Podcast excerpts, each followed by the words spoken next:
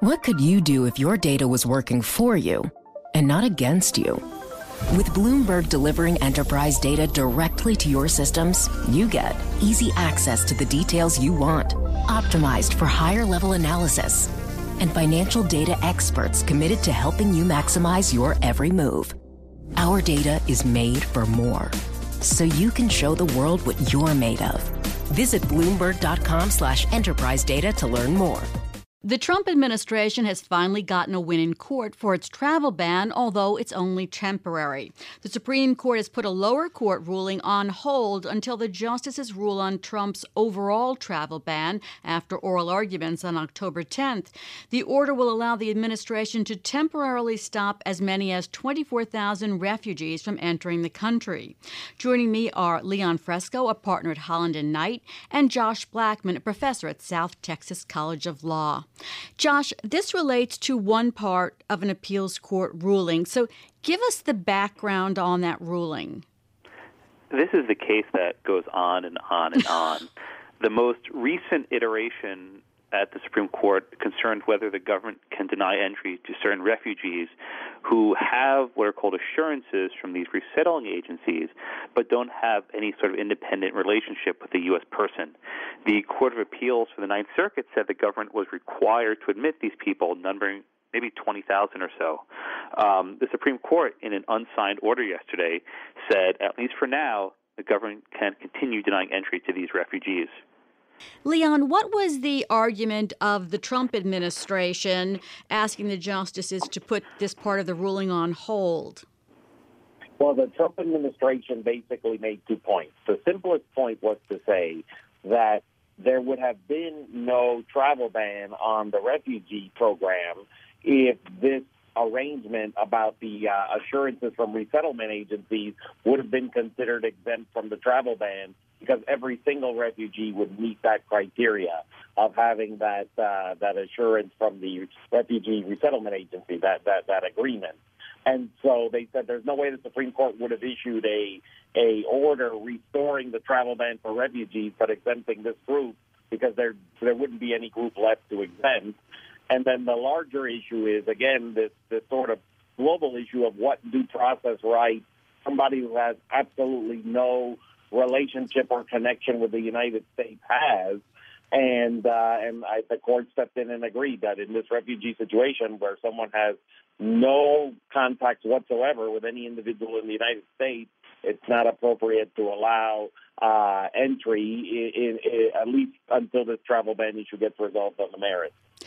And Josh, the state of Hawaii has been fighting back hard on all of these uh, uh, these issues before the Ninth Circuit. What was the argument there? Well, the argument has to do with the Supreme Court's order. Um, the Supreme Court uh, used somewhat nebulous language about how much of a relationship a refugee has to have with the United States. Likewise, the court used somewhat nebulous language about what amounts to a close family member. So, since June and July, the Ninth Circuit and the U.S. government have been fighting over how to read the Supreme Court's earlier decision. Um, my sense is at this point, the Supreme Court is basically saying, okay, you guys, you've had your fun. We're going to hear oral arguments in about a month. We'll take care of it from here. Thanks for playing uh, and, and look look what happens later. I think that's the message the court is saying that after months and months of bickering and fighting, the court will handle this, you know, perhaps once and maybe for all. Josh, it's a one sentence order, and since there were no dissents, can we assume that all the justices agreed, or might they not? Wouldn't that dissent? be easy, right? Wouldn't that be easy? that would be uh, easy. Uh, the Supreme Court's an odd place. Um, with these sorts of unsigned orders, even though there's no dissent, that doesn't mean that all of the justices went along with it. And uh, if you read the one sentence closely, it basically says, here's our ruling for now, which means that the justices reserve the right to revisit it later, next week, next month, who knows. Um, so it's really difficult to read too far into it. But one thing that I think is worth stressing the fact that the court didn't, I'm sorry, the fact that the court blocked the Ninth Circuit provides at least some evidence that a majority of the justices disagreed with the Ninth Circuit, at least in part. And in particular, Justice Kennedy has this habit that when he votes to put a lower court on hold, in almost every case he reverses the lower court. I've done the numbers on this. So this this is somewhat of a good news for the government. On several occasions, the lower court ruled against the government, and in each case, the Supreme Court pushed back against the lower courts. We've been talking about the Trump administration getting a temporary uh, ruling from the Supreme Court, putting on hold until the justices rule on Trump's overall travel ban uh, what the Ninth Circuit had done, which is uh, allow 24,000 refugees who are connected with refugee associations into the company. That has now been put on stop. I've been talking with Leon Fresco, a partner at Holland and Knight, and Josh Blackman, professor at South Texas College of Law. Leon, I'm curious. The Trump administration uh, said it disagreed with the Ninth Circuit's ruling on what constitutes a relative for purposes of the travel ban. But it decided not to appeal that part of the order. Why not appeal the whole order?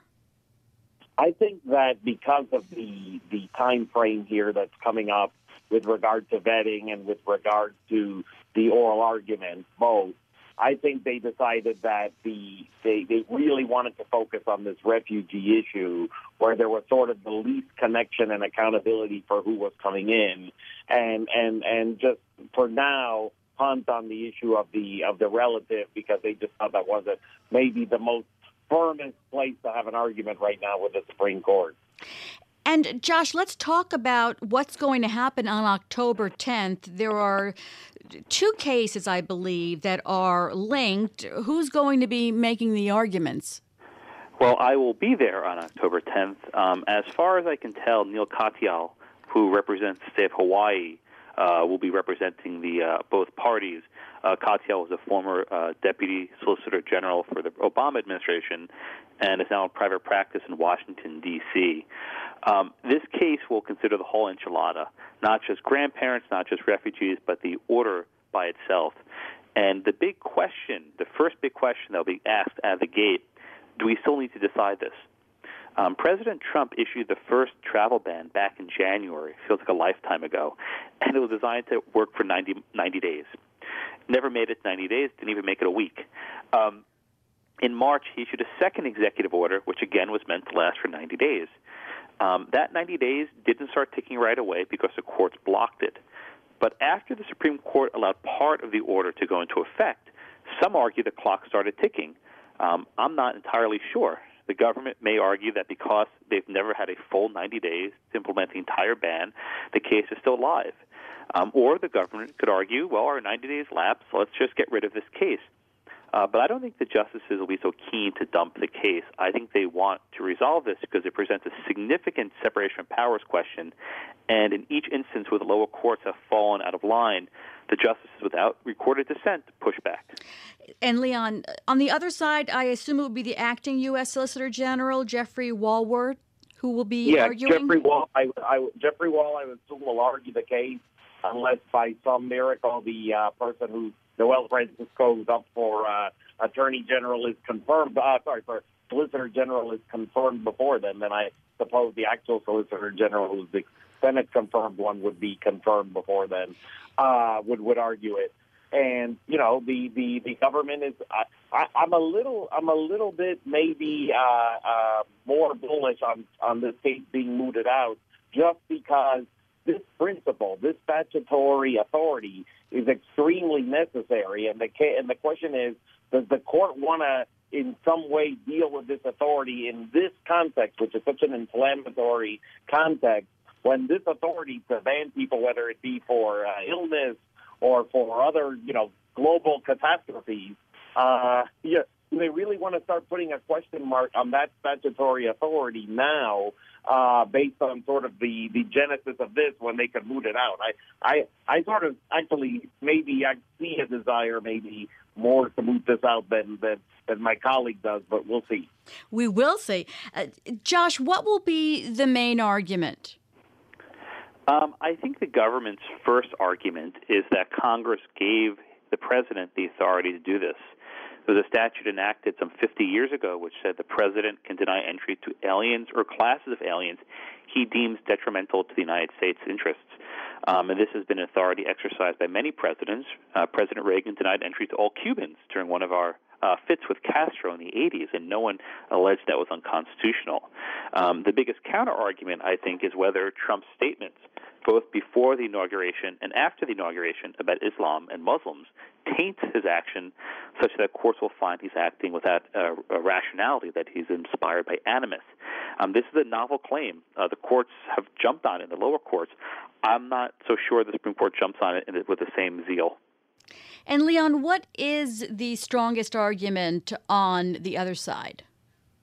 Well, the other side is going to depend on this argument that the manner in which the travel ban was enacted was so uh, was so discriminatory that that the normal protections that normally apply simply for U.S. citizens on equal protection on issues that you know there shouldn't be religious discrimination uh, under the First Amendment those issues translate into this immigration context, which would be the first time the Supreme Court has ever held that that that this, that people who absolutely have no connection to the United States do have some ability, assuming they have a qualifying relative here, which may be a, a limiting caveat, to be able to be treated in a non-religious discriminatory way. I, I, I, I will want to. You know, Larry, we're we're Leon, we're losing you. So, uh, but we're coming toward uh, the end of this particular segment. So we will pick up with this again with both of you, I am sure, because there is a lot more to come on these issues. That's Leon Fresco. He's a partner at Holland and Knight, and Josh Blackman, a professor at South Texas College of Law. Coming up on Bloomberg Law, we're going to be talking about this breaking news Russia's effort to influence U.S. voters through Facebook and other social media is a red hot focus of special counsel Robert Mueller's investigation investigation into the 2016 election and possible links to President Donald Trump. And there's also a Facebook issue involved here. This is Bloomberg. I'm June Grosso. What could you do if your data was working for you and not against you? With Bloomberg delivering enterprise data directly to your systems, you get easy access to the details you want, optimized for higher level analysis and financial data experts committed to helping you maximize your every move. Our data is made for more, so you can show the world what you're made of. Visit Bloomberg.com slash enterprise data to learn more.